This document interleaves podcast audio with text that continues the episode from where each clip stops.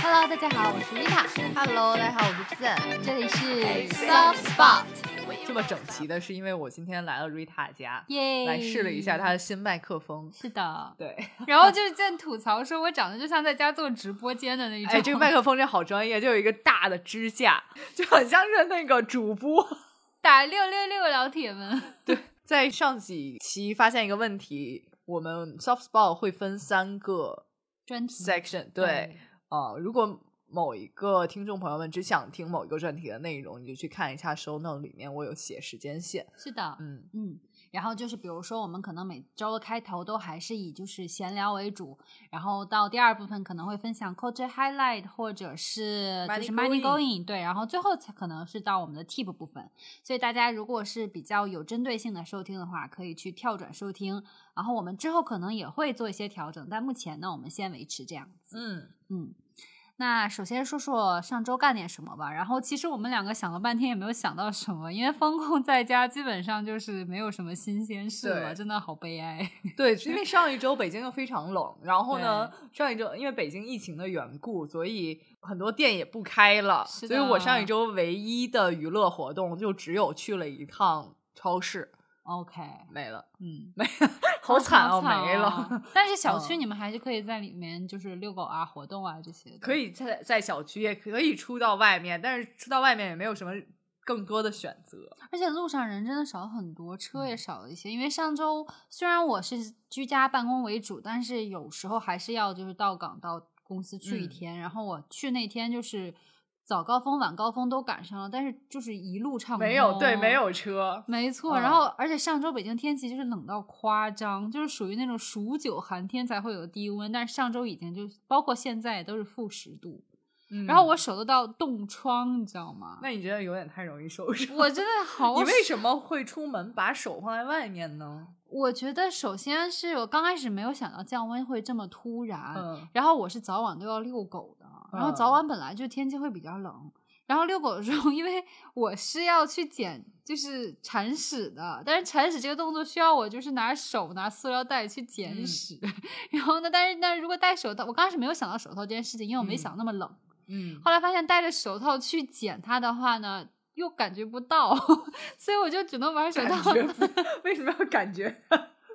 好吧，好吧，总之吧，就是主要原因还是因为没有想到降温那么突然，会冷到这个级别，然后早嗯晚出门，然后没戴手套导致的，手就直接被冻伤。而且好像我听说是，如果你以前就有冻疮或者是冻伤过，它就会每年反复复发，所以我觉得可能跟这个有关系。所以大家一定要就是勤，可而且 我觉得我洗手也太多了，哦是的，是会嗯复、发的。对对对对对，嗯就是《甄嬛传》里面 滴血验亲那一集，他们不是把正直的老尼姑请过来，然后老尼姑就问甄嬛说：“熹贵妃的手什么冬天还复发吗？”什么的对，那那这么说来是对对对对没，那你错和熹贵妃一样，每年也要动。 对，然呃后再加上因为家里养宠物嘛，然后我这人有有一点轻微的洁癖，所以就会经常洗手。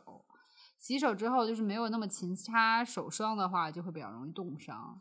然后我就后来就买了冻冻疮膏嘛，同仁堂的，然后现在开始抹一抹，就是浓度很高的那种护手霜，就稍微好一些了。嗯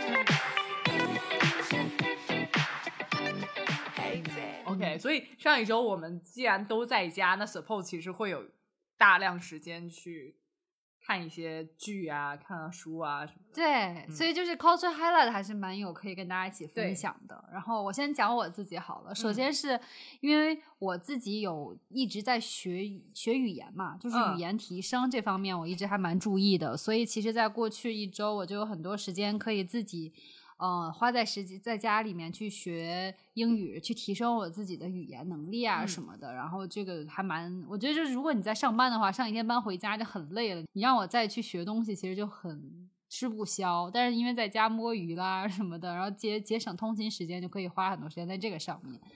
然后另外呢，就是我还看了一本书，虽然还没有看完，然后它这个书名叫《四季便当二》。嗯，嗯，它之所以是二，是因为它其实有一的。然后这个作者呢是一个之前经历还蛮丰富的，他有在国别的国家生活过，然后后来就是长期居住中国的一个日本作家叫吉井忍。然后他最初就是很有名，是因为他写了第一本书就《四季便当一》，嗯，然后那本书就是就是很和风，你知道吧？就是很干净的封面，然后一个便当盒，然后它整个书里面其实就介绍，就是日本妈妈也好，或者说就是年轻人就制作的简单、方便上手的一些便当可以做些什么。然后每个便当背后都有自己的故事，比如说，呃，就是运动会的时候，其实他们经常会喜欢做猪排或者炸鸡块便当啦这种的。哦就是会有一些就是背景的，还有他生活的一些感悟，有点像随笔加上菜谱这样子的。所以他在中国也是在做便当，他在中国的主要其实是一个专栏作家，啊但是不他因为他在中国也延也续做着对对对做便当的对对对习对对惯，对，啊，就还蛮有趣的。然后他第一本书当时是很多年前了，然后主要是。呃，他在中国生活的时候 ，sorry，如果大家听到打呼噜的声音是我的小明狗明， 醒着啊，他会睁着眼睛睡觉。啊，你会我继续讲，就是他这个第二本其实是已经他自己现在回到日本生活了。嗯然后就是他出的第二本，然后我因为手头现在没有第一本，所以很难讲说就是差别会有多大，但是他就是肯定会讲更多的一些分享的菜谱，以及就是而且他这次随笔的，我觉得成分会更多一些了。就分享嗯生活和一些文化的内容会更多一些。然后我觉得，如果你是喜欢就是了解一些日本生活、日常生活点滴的啊，以及就是想学学做便当的，都都还蛮适合读这本书的。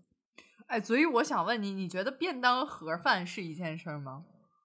我觉得其实就是理论上理就是一回事，哦便当其实就是说盒饭嘛，对，对然后只不过盒饭 我们一说，感觉就好像是那种很简易的呃嗯，套餐，但是便当好像就是因为首先是跟日本是有关系，就是日料嘛，然后再来的话，其实它就跟盒饭很像一点，就是都是分三餐品，就比如说有点米饭啊，有点炒菜，嗯分开格子放，这嗯点是相似的，但只不过就是吃的东西不太一样，以及就是便当好像会更多这些小心思、小设计在里面。更有仪式感。对，哦、那你现在还会做便当吗？我之前记得买第一本的时候，我真的是很认真照着里面做了很多的，我当时学会了照烧鸡块，然啊后学会了做那叫什么姜。当时其实我我本来是不太喜欢吃姜的一个人，嗯但他有一个姜汁烧猪肉的一道菜，然后到你照还着在家做姜汁烧猪肉，嗯，然后照着那个，因为其实厉害这种了便当的菜它不会太难，它的整个嗯花费时间都不会太久。然后我当时学了以后，觉得哎呀，又好吃，然后又好做，就觉得还蛮有趣的。啊嗯，还有包括他们经典的一个菜品，牛肉洋葱，你知道，就是去吉野家吃哦那个吉牛野肉家饭的那种。对 对对，其实就还蛮简单的，因为日本的调味其实没有那么复杂。嗯，啊，所以总总之，我觉得即使你不是做菜，你只是拿来当它一个就是关于生活和美食和爱的一个小随笔，也可以看一看。嗯，然后就是吉京忍，他之前还出过书，是那个《东京书屋》，就是讲嗯东京的各个书店的一些故事。嗯以及我知道他最近又出了一本新的书，也是讲在日本的一些生活点滴吧。然后大家嗯感兴趣的话，可以了解一下这个作者。这个是我的第二，算第二个 culture highlight。然嗯后最后一个 culture highlight 就是大家知道我之前在看那个《唐顿庄园》嘛， 是然后整个剧六季我已经补完了。？你这么快对，因为摸鱼在家就去看了，一直在看剧、看书，然后什么的。然后我看完之后，但是我知道他今年其实出了他的第二部大电影嘛，就是剧完结之后的电影。然 后我就是新的今年哎才出的电影、对，因为是二零二零年还是二零二一年，他出了第一部大电影。啊，我当时去看了，我是因为看了那啊个之后才对《唐顿庄园》感兴趣，因为之前我好像对英剧就是都不太感冒。后来那个电影看了之后，我觉得哦，它的整个那种大的环境啊，大的那种设计，我都还蛮感兴趣的剧情，所以我才拿出来剧去看。然后这个第二部电影应该是今年新出的，然后反正我找来资源看了，也还蛮好看的。就是你喜欢这 IP 的人，你肯定会喜欢这个电影的。而且就对很多人物的，就是怎么说呢，结局有了一些交代。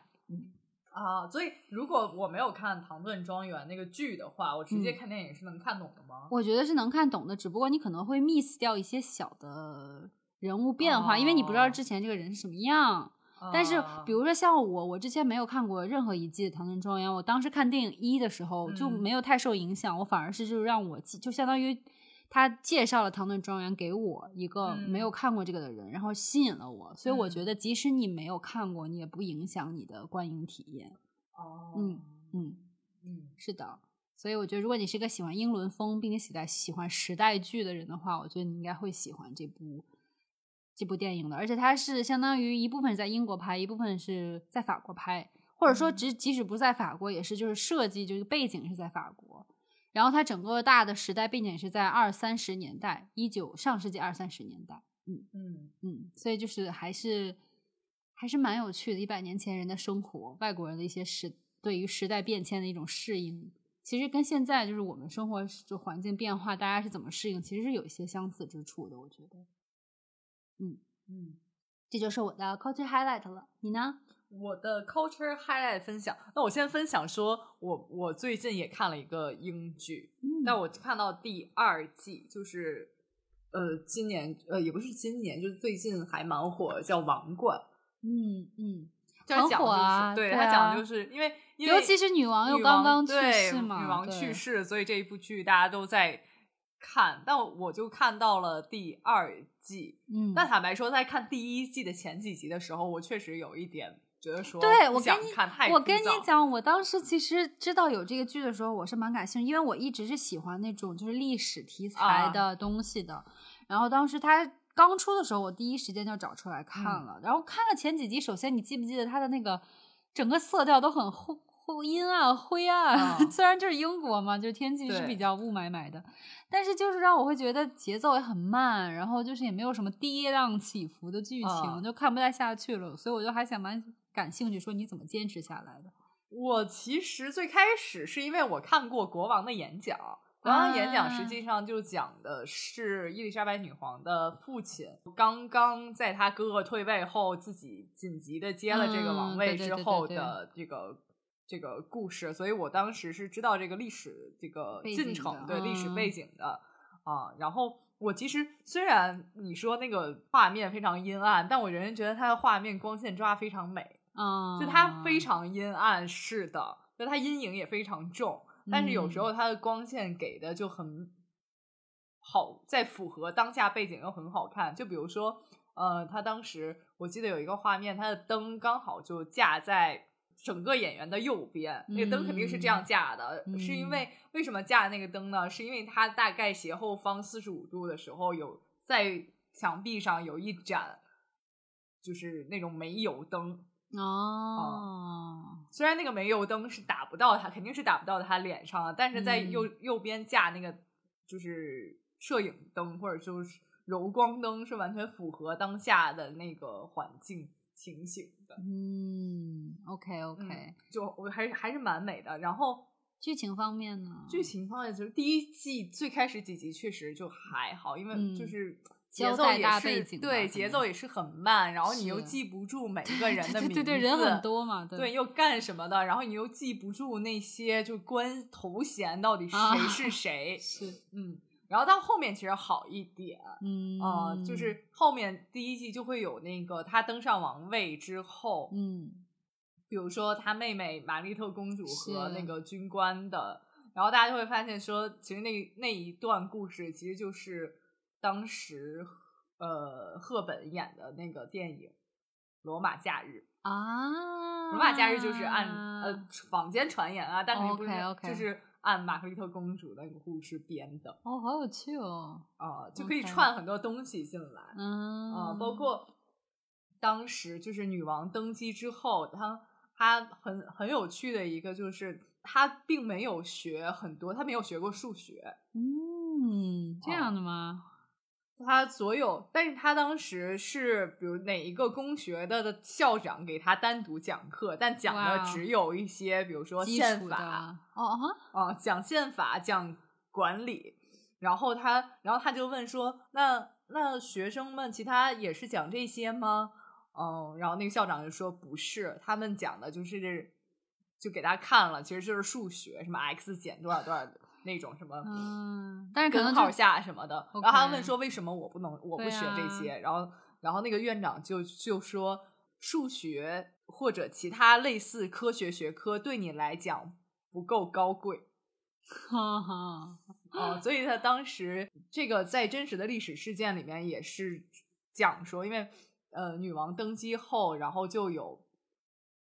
就是抱怨过他的，嗯，向他母亲抱怨过，说你为什么当时不让我上这些科学学科？嗯，嗯，他就觉得自己没有上过，就是正式的学对正式，的学，他只学了宪法 虽然也 很和重要啊管吧，理。可能就觉得对他来说有最有用，或者说他需要学习的是这些吧。对，所以嗯他当时就是有抱怨，就这个和我们所知道的历史事件又有相对照的部分，我就觉得还蛮有趣的。包括嗯其实我们不知道的是，女王在最开始和菲利普亲王最开始也不是一个，就是他们看起来想是一个 happy couple，但是其对实不是，他们最开始。就是甚至一度是要离婚的状态，嗯，而且我我好像中间跳着看了看，说他出轨了，他到底出没出轨、啊？谁？出轨了？就是菲利普啊。他本身在历史上就很多情人啊，哦，这样的吗？啊，好好幻灭哦。而且菲利普亲王不是那个呃某某国家的被废黜的王储呃之，希腊希腊对之对对一对嘛对反正就是嗯这种。对，我想蛮细的，我觉得。啊然后我在网上看到一个 TikTok，就是写说，就是呃，一个女生她想说看看《王冠》第一季到第五季的变化，然后最最开始几季还是那种美国人那种穿一个大卫衣居家服，然后在那儿一边喝可乐一边看，然后到第五季就 就穿的整整齐齐，围着围着那个丝巾，然后拿着茶杯，翘翘着腿在那那样看。就是因为就是受到这种英英哎国皇皇家贵族的这种气息包围，是不是？对，被可熏能陶说话了啊还要还要加上音地， Indeed, yes, 对 indeed. 就这种。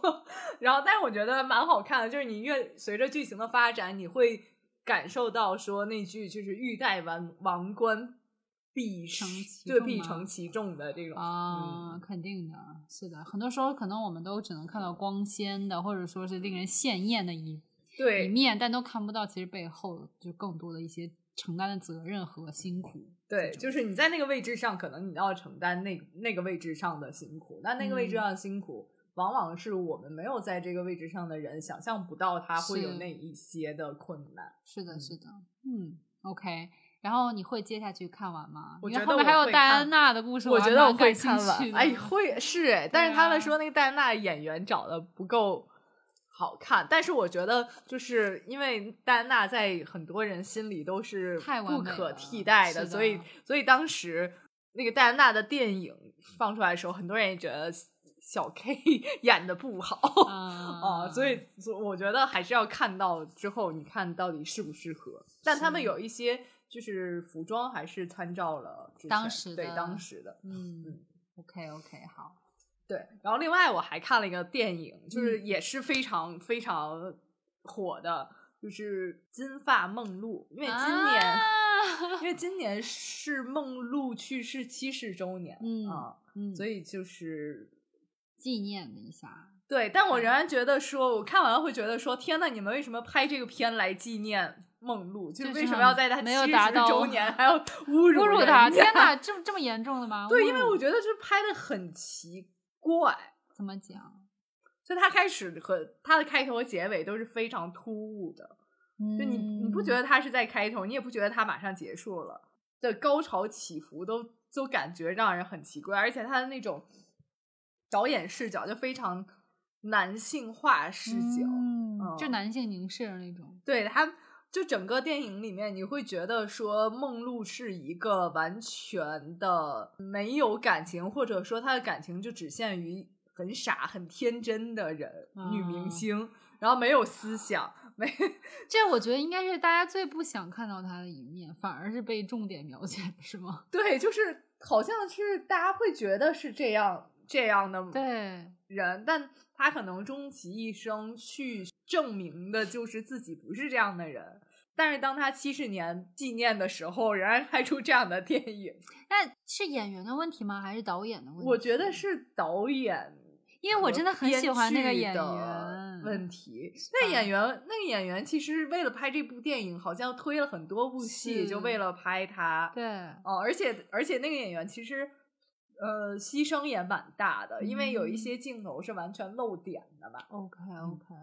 对，嗯，就牺牲也是很大的，但是我觉得是就是得不完偿全失嘛对，完全没有必要。啊，好难过。那个演员是在《零零七》最后一部里嗯面的那个，就是演一个比很美的那个英国女特工嘛。所以我当时还知道是她演，邦我还女蛮郎期吗待，对，我还蛮期啊待的。结果啊，好好可惜哦。对他其实会太男视视男性视角，他会把觉得说梦露就是一个男性玩物 OK，啊，他向嗯众人就是展示了他的性感，他变成了大明星，但是他仍然是一个不谙世事的小女孩儿。 OK，拜托，怎么会有这种人啊？ 是的呀，就是我们我们内娱已经这么完蛋了， 都都没有这种人了。对啊，对不对？就是我觉得它会有一些更相对下流，但是完全没有必要的情节出现。嗯嗯嗯，嗯，那我觉得有点可惜，就是你想，你本来想通过看这个电影能找到一些新的视角和一些突破性的内容，结果反而好像更固化，并且更哎加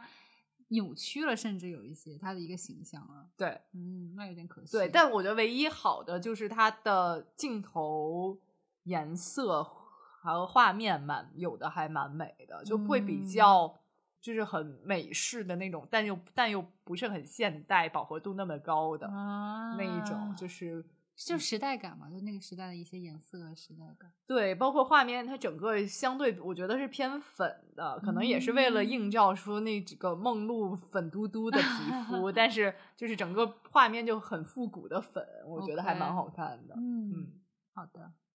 嗯，那还是可以去看一下的。我觉得，如果是嗯喜欢梦露的人，会看了会更失望吗？哦我觉得会吧， OK OK，就不如去看一个纪录片儿嗯，啊。嗯是、嗯这部电影就是半感觉是半纪录片的形式，但是记录的都是一些很没偏有颇必要的 啊。我自己行吧对那这部别电看影，了 我对我自己对不这推部荐电影完全不推荐。 OK，这可能是 OK 我第一次在 culture highlight 里说不推荐啊，抨击哪个 电影？天呐，那真的还是说明了一定问题的。对，我觉得没有没有什么特别要看的必要，除非你嗯想看看说这部电影有多糟。 啊，好吧， 嗯对的， 好，那我们讲完这个就是 culture low light。高枝都来 OK 对，好， OK，那我们讲完了，嗯，culture highlight 之后，我们就讲一下本周的 tips。嗯其实本周 Tips 五，我们是想讨论一个话题，嗯然后这个话题其实，呃，我觉得相对于我，可能 Rita 更有 发言权一点，就是我们想讨论的就是，呃，生活中你有没有什么事情人生中大冤种事件，对大冤种事件起底？ 天呐，就是这个地，这个就在这个活动中，我能就是荣获此就是此等高的评价，并不是一嗯件很好的事情。 我觉得我就是很多时候经常会过于天真， 比如说我们会讲说什么叫冤种。首先，在这个就经常我们会日常生活中，现在包括网络用语会说大冤种，但我刚开始想说，哎，到底什么是大冤种？我还专门百度了一因为下他，就有一种我是冤种，但我不自知，我还要百度一 下大冤种是什么意思。然后 呢，就是根据百度百科解释，说是该梗来源于东北方言，意思是因蒙受冤屈而闷闷不乐的 人。现在一般是指做了傻事会被人称为“纯纯大冤 种”。后来我想说，好吧，那可能真的就是我，如果跟尤其跟朕相比的话，我可能就是属于经常会做一些傻事，然后受到冤屈而闷闷不乐的那一 种。 OK，对，然后我就想说，我所们以一人分享嗯对三我件们大一人冤就种准事备了件吧。三件大冤种，就是在想。的过程中，我很明显的要比 z 会更容易想 到。对，非常流畅的就能想到自己有多少件冤种的事情，非常让人惊讶。就首先就在我们录音之前，我就让 z 就是全过程目睹了我就是蒙 受这个大冤种事件的过程。就是在我们录音之前呢，我刚好前两天。久违的想拿出我的打印机用一用，结果发嗯现就是怎么打东西都打不出来。然后这个打印机我也不妨跟大家分享一下，就是小米的那个喷墨打印机，看着很高端、很简约，设 计很大方的，对，嗯当时我也是在网上看到的，然后他说什么超级简约，而且你知道其他的一些打印机不都块头很大，然后就嗯很多什么零件什么的，你这个也不小了，是啦，但嗯是就整体看起来比较简约，我感觉嗯好像还可以放很多东西在上面这 样。然后后来我就就是，你知道当时买的时候我花了九百块钱，好贵啊！对。然后因为其他现在打印机就是就五没六有百、四五对百呀就可以买了，咸鱼应该更便宜吧？是，然后就是当时我买，他说什么各种智能，你知道吧？智能家居什么各种什么连手机、联网，什么打各种东西、扫描，什么都没有问题。嗯，结果后来我就买了它之后，首先我刚开始用的时候就觉得它打印出来颜色就有色差，然后呢，后来我还发现，就是它所谓的扫描是拿你拿手机自己拍，然后它就会去校准， 但是校准出来还不如全扫描全能王的那个效果。好好笑哦。只不过没有水印，就是你不用 就是水印了。然后后来呢，我因为很久不用， 然嗯后我拿出来用，然后我还新花了一百来块钱买了就是所有新的墨水盒。哦，。买完墨水，盒之后还是打不出来，然后我就叫了客服来维修嗯，然后当时打客服电话的时候跟我说啊，上门费可能是五十块左右，然后根据您跟我的描述，可能再花个七十来块钱就换那个墨仓什么的。就后来人家小哥维修小哥来了之后说，你这个根本是打印头坏掉了。嗯，打印头换一个要一百五十块钱。然后换一个，对，然后或者是好像是一个 pair，就是一对儿打印头，，对，然后就要花相当于加起来是一百五十块钱，哇然后加上它的上门费用是两百啊块钱，，对，然后你再200想块想，我还花了一百多块钱买了墨 水，然后也就是将近四百块钱，然后这个打印机是九百块钱，所以我我觉得我简直理就是大解冤种。我所以，我理解它的墨水可能没有问题，但你是误认为它有问题，所以已经给换掉了。但是还好，因为我很久没用这个墨水，而且之前我是打了很多东西，所以那个墨水是没了的，是干了的。三个一共四个仓，三个都干掉了，但我仍然觉得换修一个打印机花了两百块钱。不止啊，你对还换了墨墨水盒，对三百块对，就可可以买个新的打印机了。对，可以买个新打印机、啊你知道，就是那，种就是然后你不这甘个心旧的还可以。卖掉。听我说，我就是不甘心，就是属于那种我已经花了九百块了，我要把它哦修 好。哦，对，这就是我大冤种事件一了。但你会，比如说你是那种，嗯，遇到什么问题，就比如说这种打印机的问题，我自己既然就是我自己的 assume 的问题，我解决了，没有把它就是这个问题没解决，我也不会再上网再查别的，然后再去修，我就会选择打客服电话了。我是先自己查了，并且自己先自救了一番了，嗯然后不行我才打了那个客服电话。 ，OK，然后我其实之前也先在京东看了一番那个 新的打印机的价价钱，三百九哦十九啊，你不要说。但是我后来想，我再买一个，然后我就觉得好像我之前那个白买了，我就没有就是完全的物尽其用，它就不能用了，所以想说算了，就这样吧。嗯哦，我知道我是大冤种，这件事情教会我就是要做一个聪明的消费者。是的，真的，我就觉得还是第一，以后选的时候还是要选择就是做打印机品牌的，就这个适用于任何事情。就比如说这个品牌，它是啥都做，但其实可能并不精通于打印机。但你明明知道，比如说惠普、佳能是天天在做打印机的，嗯，所有公司什么个人都在用它，你就好好乖乖去买惠普跟佳 能就好了，不要买一些奇奇怪怪品牌的。然后另外就不要太像我这样执着，但是我觉得现在它能用了，我很开心，所以我就这样子吧。哦 好的好，OK。这是我的大怨种事件一。你要先分享一件你的吗？还是我？我觉得我也可以，就是也是关于买东西的，好啊但我没有像你你一样就买很多大大件，在大件上大冤种， OK 因为我是那种如果大件我就会自己精挑细选好，把所有可能性想好的，嗯，嗯但是我就小件的时候我就会非常哦，不会很在意的比如什所以么我衣柜里会有很多件，就是那种我买了的衣服，但我又鉴于说我嫌跟客服沟通太麻烦，我也不好意啊思在、比如说或呃微信上买，我也不好意思再跟人家说我哦，我试了一下太大了，我要换了。啊，我反而是会干这种事情的人。 我，然后我衣柜里就真的有很多件，我现在还在穿不了，但或者真说的我啊我能穿下了，但它其实已经过了那个 fashion 的潮流 了的衣服。啊，真的好神奇！那你为什么？你是纯嫌麻烦，还是觉得运费反正也挺多钱？我其实都有，一来是我很不好意思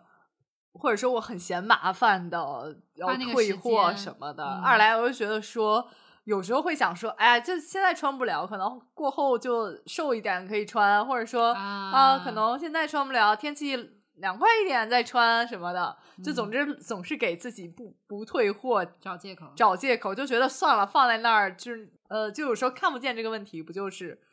没有这是个问问题题吗了？ 对啊，就又觉得说还要退货，真好麻烦哦。 OK，、哦，我反而是这个事情上，就是我一不是非常就上心。对是吗 嗯，对。但你在其他大件上又那么不，大件首先我觉得这个打印机是发生在我身上算相对比较低一件的事情，但是我就是因小失大这件事情也没少做，这就是我要跟你讲的第二第二件事嗯情了，就是当然这也是我年少无知时候发生的事情哈，就是说。我当时还是高中生，然后就是我曾经在美国上两年高中，然后到临毕业回国嘛，嗯然后你就有很多东西要搬回来嘛，嗯然后呢，我大体还是知道，就是飞机往回运东西，比如行李箱是有一个限重的。对但是我当时好像是记错了，还是就是当时自己在家量的时候觉得是没超重的。嗯， Anyways，到了机场，我其实整个就收拾两你个就箱子，超重了我就有一个箱子是超重的，哇。它超重的费用是一百美刀。好贵哦！当时美金还很贵，然后呢，我当时是因为整个人就是只剩我一个人在那边，就一个人处理所有事情，我已嗯经很累了，所以嗯我当时一想到我要把那个超级大的箱子打开，然后要决定把什么东西扔出去，而且没有人送我到机场，所以我没有人说可以，比如说现在你帮我保存啊什么的，啊我你只能是扔扔掉，扔掉。嗯，然后我就觉得天呐，我刚我我觉得我已经是搬家回来的东西，应该都是必要品了。嗯所以我就想说，OK，那算了，就这样吧，反正是永远的，已经是在我当时觉得是应该是离开美国了，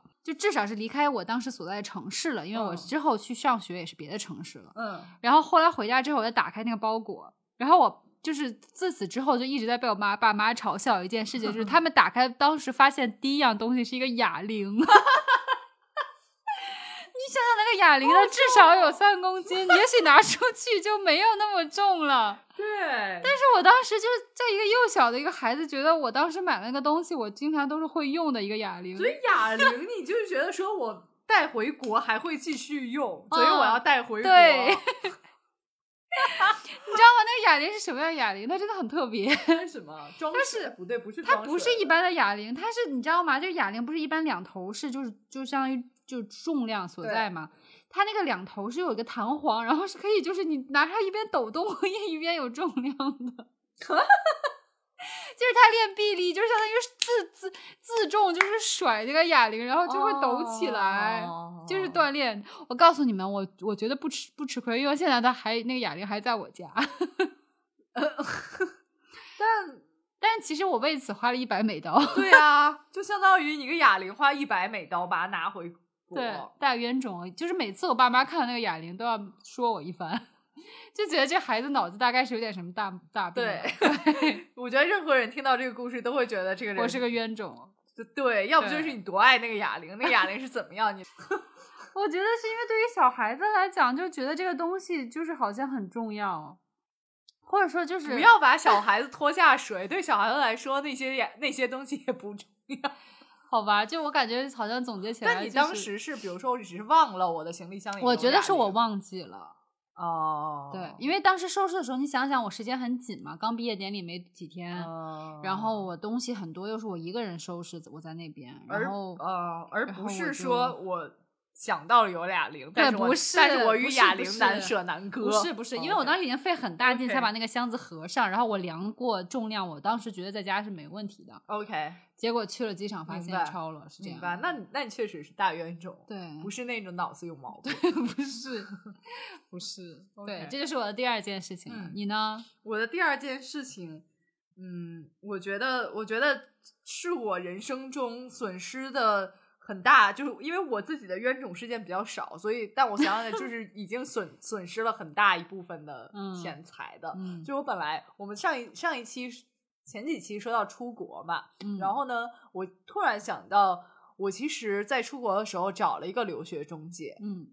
然后同时交了钱，签了约，嗯但那个时候我由于马上有一个工作机会之后呢，呃，我就没有出国。然后，嗯但是我当时，我当时仅有一次还是两次有问我的留学中介，我可不可以把钱退回来？嗯然后他当时跟我说的是，你只能退回一小部分，然后还不如就直接就放在那儿。你比如说你明以年后或者当后资年金，后年嗯再再想用出国的时候再用。但我后来就发现我再也没有出过国， 所以那个钱就完全不知道，就是哎，过去几年了，很多年。不到十十年吧， 可能没有。但我觉得你还是应该去试一下。那个合同我都快找不到了，好像 OK，哦好，所以吧就嗯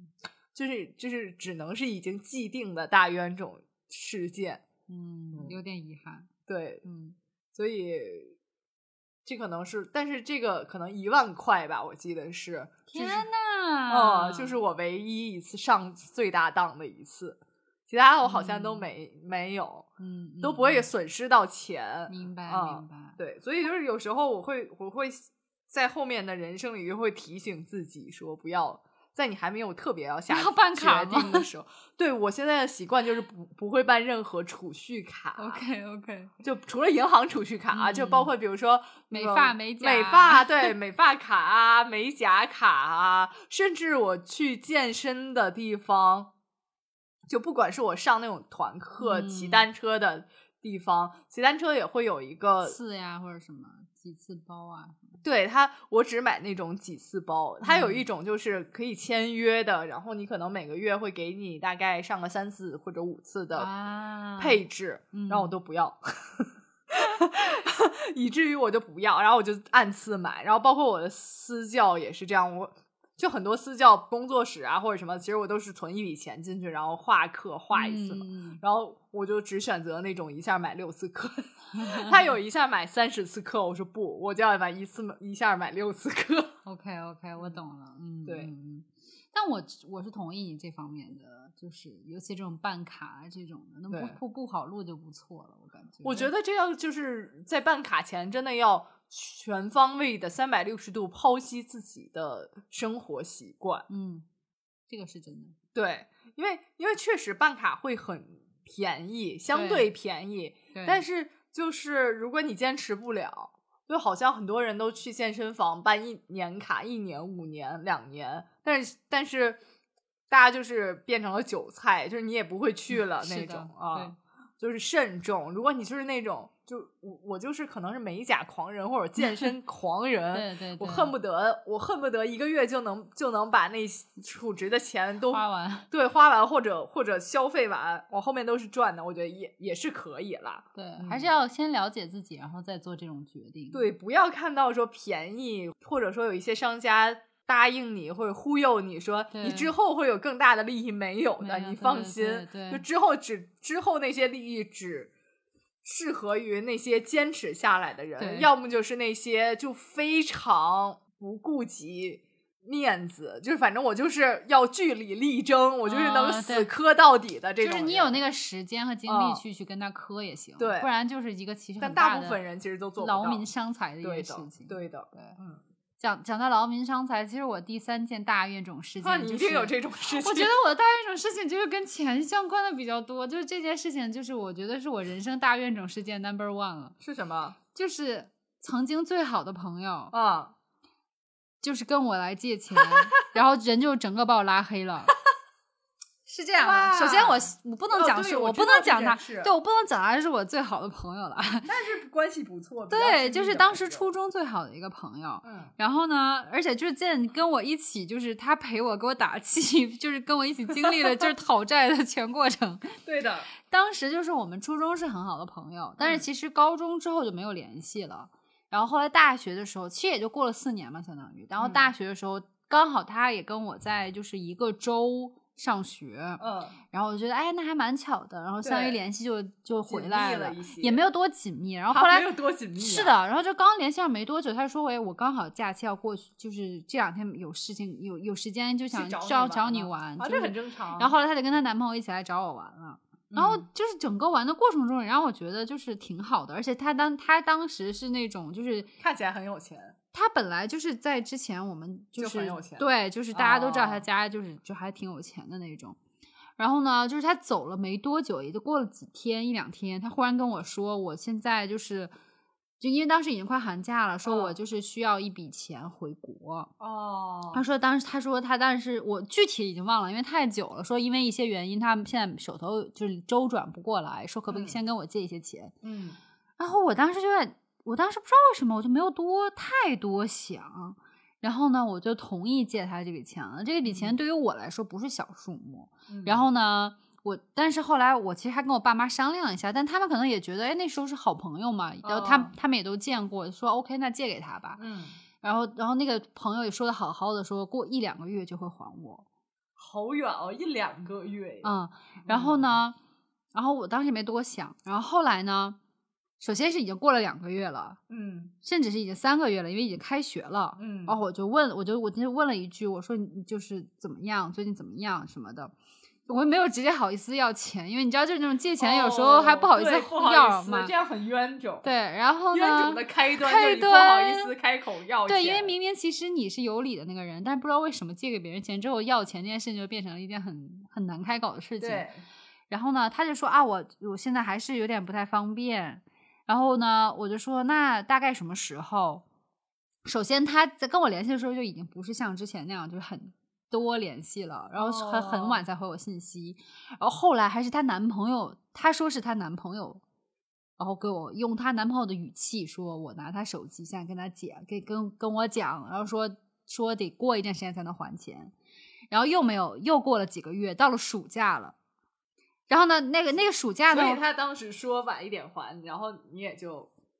我先是觉得 OK，那再等一等，哦，然你后也没有呢一个电话追过去，就觉得说为什么你男朋友又跑出来，你对我当时嗯就觉得，因为还有那种信任在，哦你知道吧？对但是到了暑假了，然后我觉得差不多了，而且那个暑假我是真的要去另一个国家，我当时要去上就是留学，就嗯交换，嗯，然后我是希望在那边是有更多一点钱，这样我对好打理自己的生活。对，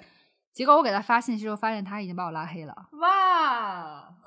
然后我当时整个人就嗯，怎么回事？嗯然后后来我就是过了那个暑假，因为我当时在外面了已经，然后回来之后我就开启了我的讨债之 旅，就因为毕竟是当时初中有联系，比如他身边的同学朋友，嗯我也是共同的嘛，嗯先跟他们联系，后来通过他们跟他妈妈联系，嗯，然后后来因为可能已经找到他妈妈了，然后他最后才还我钱。然后还钱时候也没有一笔还，你记不记得？先说什嗯么我要先卖了我的记得电脑， 然后先还一笔，然后后来再让别的哦人再给我转了一笔。我就觉得这个人是怎么回事？但是你的讨债之旅一共其实应该已经有稀稀拉拉已经快一年了。，哦天呐，一年是那么远的，嗯，天呐，对。后来我学到一个事情，是我爸妈后来跟我讲说，你要救急不救穷。首先，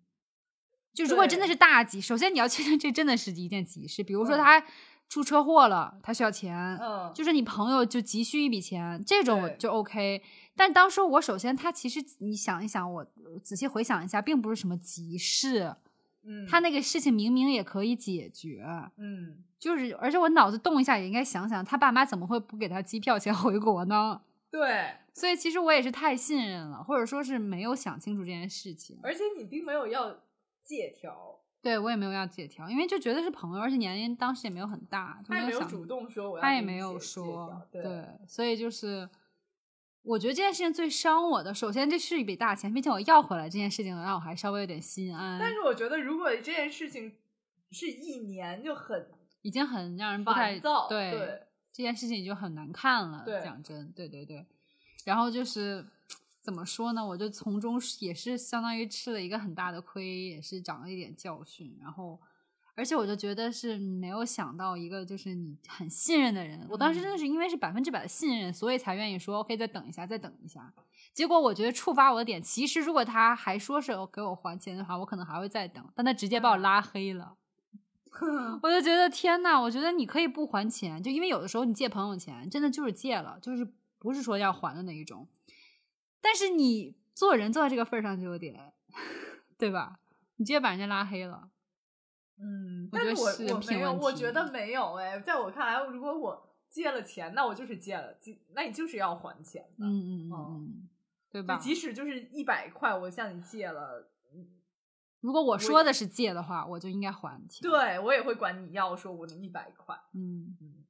对。总之吧，这是我就是人生大冤种， 或者说开启人生大冤种的一个篇章嘛， 也不是了，就真是 蛮冤种的这对件事情，就是因为一年就非常让人心力焦躁。是的，是的，哦嗯，而且其实对我来说也不是小钱，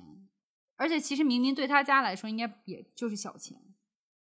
但他就是后来我知道他好像是因为自己一些事情啊、因为个人私事又不好对不好管跟嗯家爸里妈要钱，对，对，所以就是才会发生这件事情。你说大冤种事件难道都跟钱有关系吗？但我知道你第三件事情不是，不是哎，我觉得不是都用钱有关系，但我觉得就是钱是最可以表达冤种事件的一个衡量标准嗯啊。嗯，确 实，对，就好像我们刚才说的，你你是花了几百块买打印机，我只是花了可能加起来几百块，闲置了几件衣服。我觉得朱军听起来可能还是你比较冤种一好点。吧，好吧，不说我了，不说我了，说我就说不完了。哎，但是说到借钱这件事情，我也有事情要分享，但我觉得我不算是，哎，也算有一点点冤种，但、嗯但我觉得 OK 的，就是我之前有有一个前同事，就是在我最开始工作的时候，关系蛮好的，然后他有一次向我借几百块。就是很少，但是我就借了嘛，因为我当时也是几百块，也没想没多想。然后呢，他说可能两个星期之后还我，我说、嗯、没问题啊，还嗯无所谓嘛。然后呢，我两个星期之后，像我这种就是，嗯反正你是管我借钱，我当然要问你要嘛。对，然后我就说你的钱有没有拿到？有拿到你就还给我。然后呢，他又说可能要再等一个礼拜。啊，然后我 我就马上过一个礼拜又问说你、嗯你可以还我钱吗？嗯然后呢，他可能就说再过一个礼拜。哼。然后我那个时候就就直接说了说，如果你再过礼拜不还我，你就不用还我了。就反正就是语气就比较不太好好了就嗯没有像说就是 OK 什么的。可是你为什么要说不用还我了？不用还我了，就大家就闹掰了嘛。啊，OK OK， 对吧然后呢， 很好笑，就是他还我了。嗯，然后呢，又过了很长一段时间，非常好笑，他又来找我借啊钱。怎么那会个是时这候我已人经我就已经编了借口说我，对啊，肯定我不会戒再不借了啦了对啊。然后你知道最夸张的是什么？什么？就是再过了大概我都已经换了一个工作了，然后有一天我接到一个电话，然后他他就说你认不认识叉叉叉？我说我认识。他说叫他赶紧还钱。我说，然后我当时就很原来是惯不是犯，对，然后我就他就我说你是哪位呀？我不认识你那个，嗯我我已经和他很久没有联系了。嗯，然后那边那个人也很好， 催债公司也很好，他说。他就在什么什么平台注册了，可能是就那种天然后他把呐你填到那个可能联络人里了。我说我真的跟他很久没联络了，但我跟他说一声吧。天呐，他还把你填到联络人，对，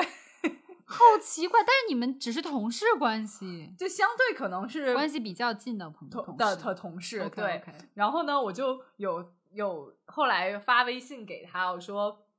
那你别让那个什么平台问我说，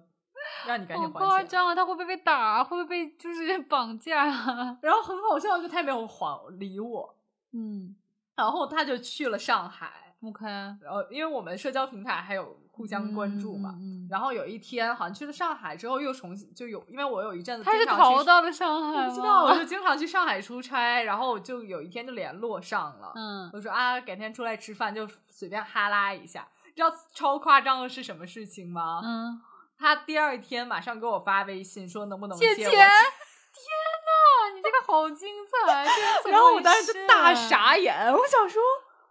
是时候拉黑了，是时候拉黑我了，们 已经，哎呀，什么？太神奇就了！你是已经都没有，人可以借得到了吗？你又我啊我们的联系天上之后，你马上啊又搞我借钱， 好夸而且张你啊不记得这个之故前事啊你把我放到对平呀、台上面吗？我觉得这好可怕，你搞不好会被那些催债公司找上门的我呀。就对啊，然后我就很结果很很吓人，我就没有再回过他的任何东西。 ，Oh my god，好可怕！啊然后社交平台也都很怕，说不小心点到了，天呐，这也算是大怨种了。嗯我觉得算了，我真的觉得算了，因为他都把你填到那种可怕的借债公司的那种联络人了。你知道，在日本那种担保人，就是如果真的是你是负有法律责任的，就是他真但的可以 担保能人要签字嘛，对对是不啊，对？就这种人家就我觉催得债这 公司，可能也是由于那个催债公司也没有非常黑社会，就或者对我很凶，他就 OK，他就 OK 只是跟我说好他可能把哦可你填到里怕面了。我说哦，好吧。好那人家可奇能怪随这便个找一个朋友人嗯可以填，就比如说我今天也是不不用征得你同意就可以把你填在那儿。就是除了以上的事件，我还有一个事件，但不不是那种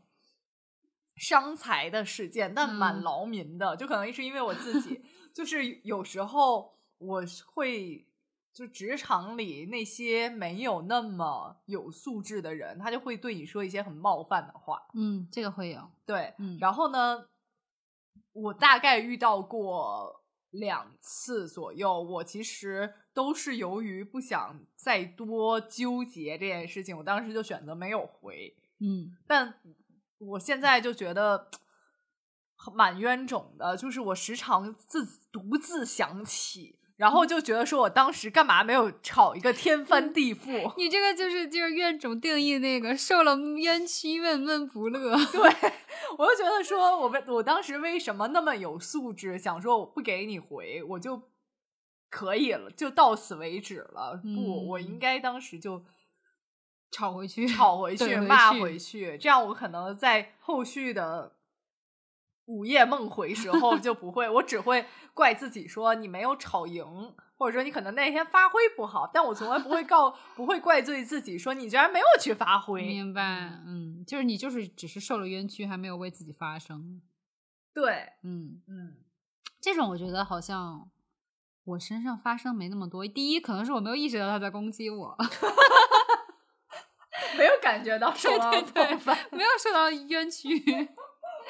对，然后还有就是，我觉得我我可能刚进职场的时候是这样，后来我发现我脾气很大，尤其我知道这地方我已经不待了，嗯哦或者说就会怼回去。就有一次，我记得就是一个人，他说：“你就照我说的做就行了，你听明白了吗？”他直接这么跟我说，嗯然后我就跟他说我没听明白，我听我我说哇我没听明白，然后我就直接扭头就走了，我就没有去找他做去做。然后但是那次我就觉得好爽啊，因为以前我不是那种怼人的啊人，然后我就觉得天呐，我就是就是 I stand up for myself，你知道吗？对啊， 就这种话，其实作为我这个个性，我也是可以说啊出来，我觉得甚你至是可这以说种出人来更啊惨，对就啊是惨 痛的，或者说更更强势不一讲点皮的情面 的对话。对对，但是我当时就选择没说，我就是觉得说我就是。有时候会想想说，我不理你已经是对你最大的惩罚了。对但也其实是不是。我觉得这，我觉得有时候你这样想，就是为自己找了一个理由而 已。啊、自己下台阶。，对，嗯，但是我觉得有，你同意这样，咱们结尾一个问题，嗯，就是你同意吃亏是福这件事情吗？我不同意 啊！我怎么讲呢？我不同意吃亏是福这件事情，但我嗯冥冥中又会觉得说，就是我总会觉得吃亏是一个有既定份额的事。你可能在这个方面吃嗯了亏，你可能就是。在你生命的过程里，就会在其他方面绕绕过别的亏。明白，就是有就一变个成一种幸守运恒，是不哎是？对嗯、嗯但我仍然不觉得吃亏是福。 我觉得也是那种好像有点 PUA，或者说让你就是息事宁人的一种劝慰方法。然后，但是我觉得还有一件事情就是，虽然我们说不要就是吃亏是福，但是我同样也觉得不要跟垃圾人去对着干，这样只会让你吃更大的亏。就是找还是要合理、合法和合情的范围内去为自己申冤，你知道吗？就是有的时候你去跟那种比如说非常黑社会的人真的来找你讨债了，然后你觉得自己是冤种，然后就要跟他干起来。这个时候其实应该去寻找法律途径，而不是就是直接跟他怼回去。对，对，是的，这样。所以我就是我们的意思就是说，首先大家不要觉得吃亏是福，嗯，但是呢，也不要就是好像就是天天愤愤不平的要去就是找人干干仗的那一种。对，我觉得是这样，就是我不觉得吃亏是福，但我